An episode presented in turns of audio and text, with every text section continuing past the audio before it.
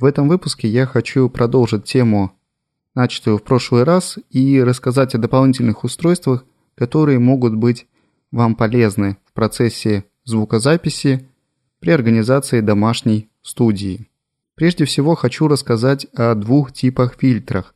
Это винт-фильтр, иначе ветрозащита, и поп-фильтр. Начну с ветрозащиты. Это приспособление вы часто могли видеть, и внешне оно выглядит как некая поролоновая нахлобучка, надеваемая сверху на капсуль микрофона.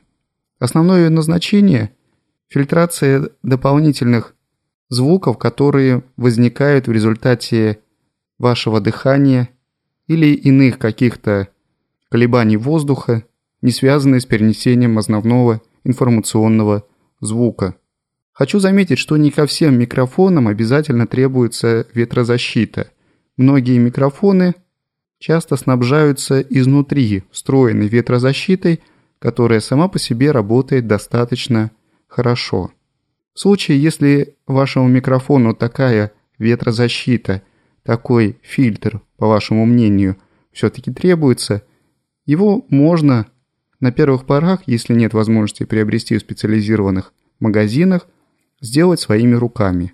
Сделать очень просто, достаточно обкрутить капсуль микрофона поролоном, желательно не очень плотным и не очень толстым, иначе вы существенно потеряете в уровне сигнала поступаемого, принимаемого на капсуль микрофона, и закрепить эту поролоновую нашлепку, поролоновую нахлобучку каким-либо способом, например, резинкой, веревочкой, подойдет и проволока.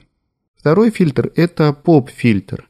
Поп-фильтр помогает избавиться от эффекта попанья, от эффекта, возникаемого при попадании на капсуль микрофона, микрофона такого, таких жестких и несущих большую мощность звуков, как Б, П и прочие звуки, которые принято называть ударными, как раз из-за того, что формируемая ими звуковая волна с большей интенсивностью бьет по капсуле микрофона, чем остальные звуки, что очень некрасиво выглядит на получаемой звуковой картине. И с эффектами попания можно, конечно, успешно бороться программными методами, но будет намного проще не допускать их возникновения непосредственно в процессе записи.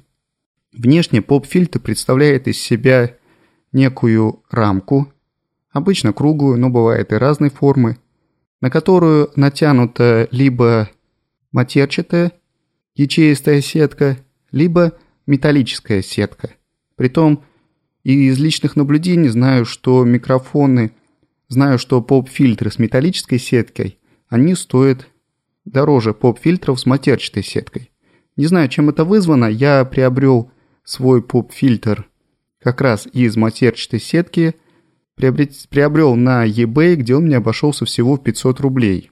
В розничной продаже, в тех магазинах, которые мне были доступны, подобный поп-фильтр стоил от 900 до 1200 рублей.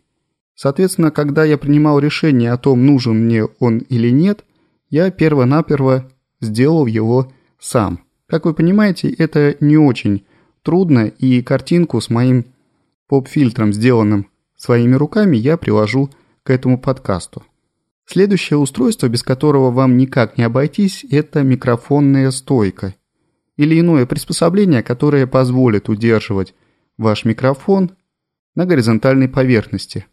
Обычно в комплекте с микрофоном идет тренога, самое дешевенькое и самое простое устройство с элементарным креплением для микрофона, как правило, не позволяющим избежать помех, возникающих из-за колебания поверхности, на которой микрофон установлен.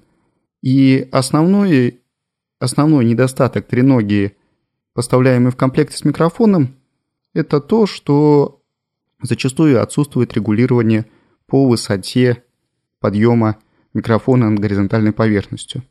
Помимо треноги, к многим микрофонам можно приобрести стойки как настольного исполнения, так и напольного исполнения, так называемые журавли, которые, я уверен, вам приходилось видеть либо по телевизору, либо вживую при проведении различных концертов, при выступлении исполнителей и так далее.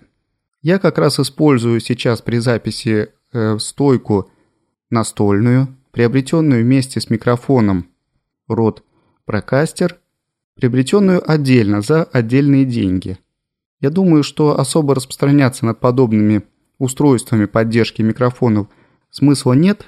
Основное замечание, которое я хотел бы сделать, заключается в том, что желательно, чтобы у стойки, например, настольного исполнения – либо у треноги были такие резиновые нашлепки на те места, с которыми она соприкасается с горизонтальной поверхностью для смягчения вибрации, для нейтрализации эффекта передачи звуковых колебаний через поверхность, на которой микрофон установлен. Еще одно популярное и очень удобное устройство для поддержки микрофона – это пантограф. Чтобы представить пантограф, представьте лампу дневного света – закрепляемую на столе, такую, которую можно крутить в разных направлениях, то есть со многими степенями свободы. Она, как правило, состоит из нескольких секций, регулируемых по углу наклона, и не зря я начал рассказывать про лампу, потому что пантографы, предлагаемые фирмами для своих микрофонов или универсальные пантографы, стоят достаточно дорого. В то же время – его элементарным образом можно сделать из обычной лампы дневного света, закрепляемой на столе, как я уже сказал ранее, потратив незначительную сумму денег. К примеру, такую лампу можно купить за полторы сотни рублей, в то время как пантограф вам пойдется, профессиональный пантограф, обойдется на порядок дороже. Опять же, фотографию пантографа, сделанного своими руками, и ссылку на пост в блоге, посвященный как раз этапам создания своего пантографа из обычной лампы, я прикладываю к шоу-нотам. Здесь у меня тоже есть одно замечание, которое заключается в том, что для тяжелых микрофонов лампа, которая продается в обычных магазинах, может не подойти. Дело в том, что держатель для этой лампы, это самая нога, которая вертится в разных направлениях, как правило, не предназначена для удержания достаточно тяжелых предметов, таких, каким могут быть некоторые микрофоны, например, тот же микрофон, в который я говорю сейчас, Rode Procaster. Для того, чтобы все-таки была возможность использовать дешевый вариант пантографа, надо будет в домашних условиях каким-либо образом, в зависимости от конструкции ноги лампы, усилить эту самую ногу, либо натянув пружины, либо усилив крепление винтов, либо каким-то еще образом, это уже предстоит решить вам самим.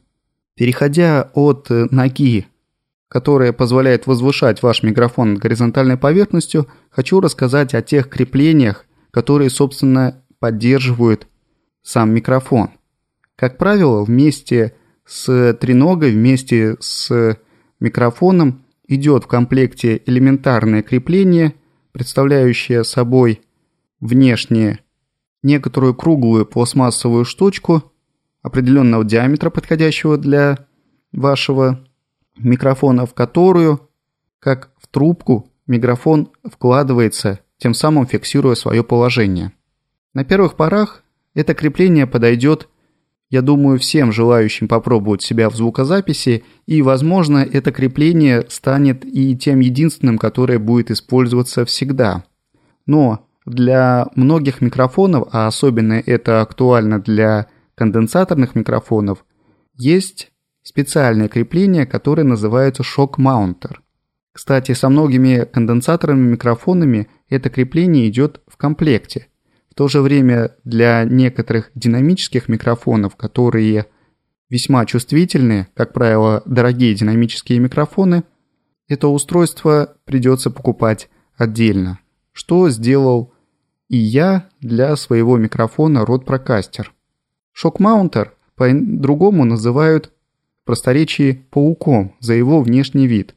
По сути, это набор из нескольких натянутых на определенной конструкции резиночек, удерживающих ваш микрофон в подвешенном состоянии, тем самым практически полностью изолируя его от колебаний, передаваемых по тем поверхностям, на которых микрофон установлен.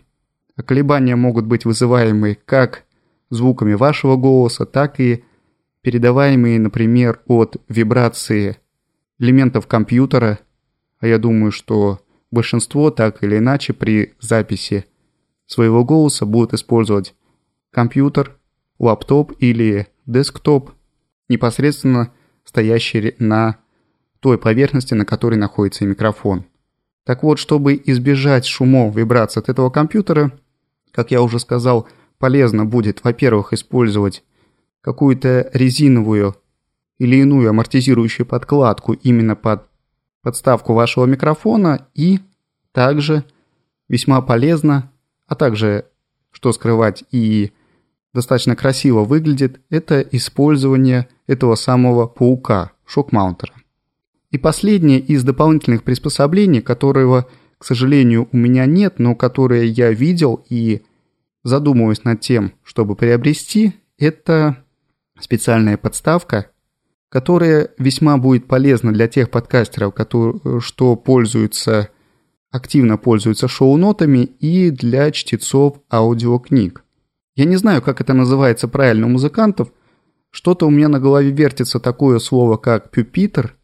По сути, если я прав, то это и есть пюпитер. Только в отличие от музыкантов, перед которыми он стоит на длинной отдельной ноге я видел продажи пюпитры или подставки, если я ошибаюсь в названии, под листы бумаги, на гибкой ноге, оснащенные на конце специальным креплением, которое можно непосредственно закрепить за стойку вашего микрофона.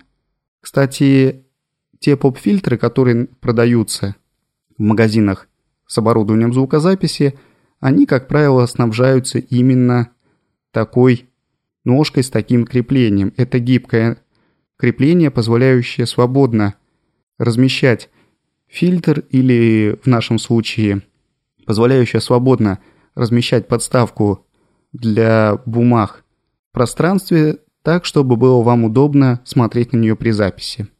В заключение хочу поделиться своими соображениями по поводу выбора микрофона, который я собирался сделать еще прошлый выпуск, но Э, тогда они мне выскочили из головы.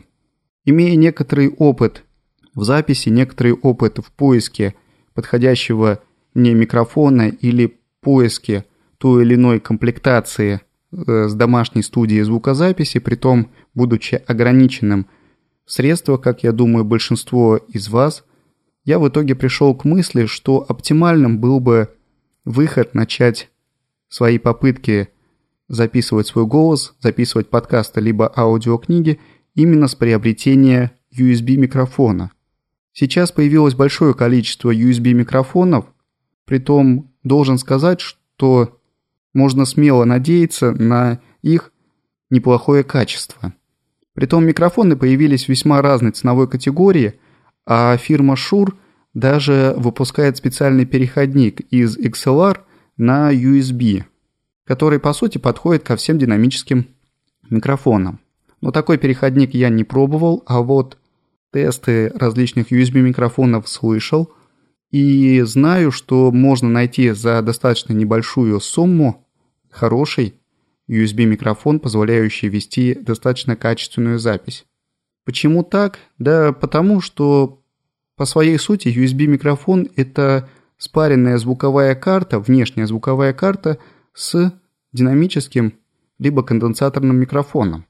И улучшение качества звука получается как раз из-за того, что элементы, применяемые при производстве звуковой карты, встроенной в USB микрофон, сами по себе дороже и лучше тех элементов, которые используются при производстве, серийном производстве компьютеров со встроенными звуковыми картами. Таким образом, звук, получаемый из этого внешнего интерфейса в 99% лучше того звука, который вы могли бы получить, записываясь на микрофон, подключенный к микрофонному входу или к линейному входу вашего компьютера. Одно замечание. Если вы решаете покупать USB-микрофон, я бы советовал обратить внимание на те модели, у которых есть выход на наушники, с той целью, чтобы мониторить себя в ходе записи. Кроме того, так как USB-микрофон – это, по сути, внешняя звуковая карта, то подобный выход на наушники можно использовать просто для прослушивания музыкальных композиций на вашем компьютере с чуть более лучшим качеством, чем это позволяют динамики, подключенные к соответствующему выходу вашей материнской платы.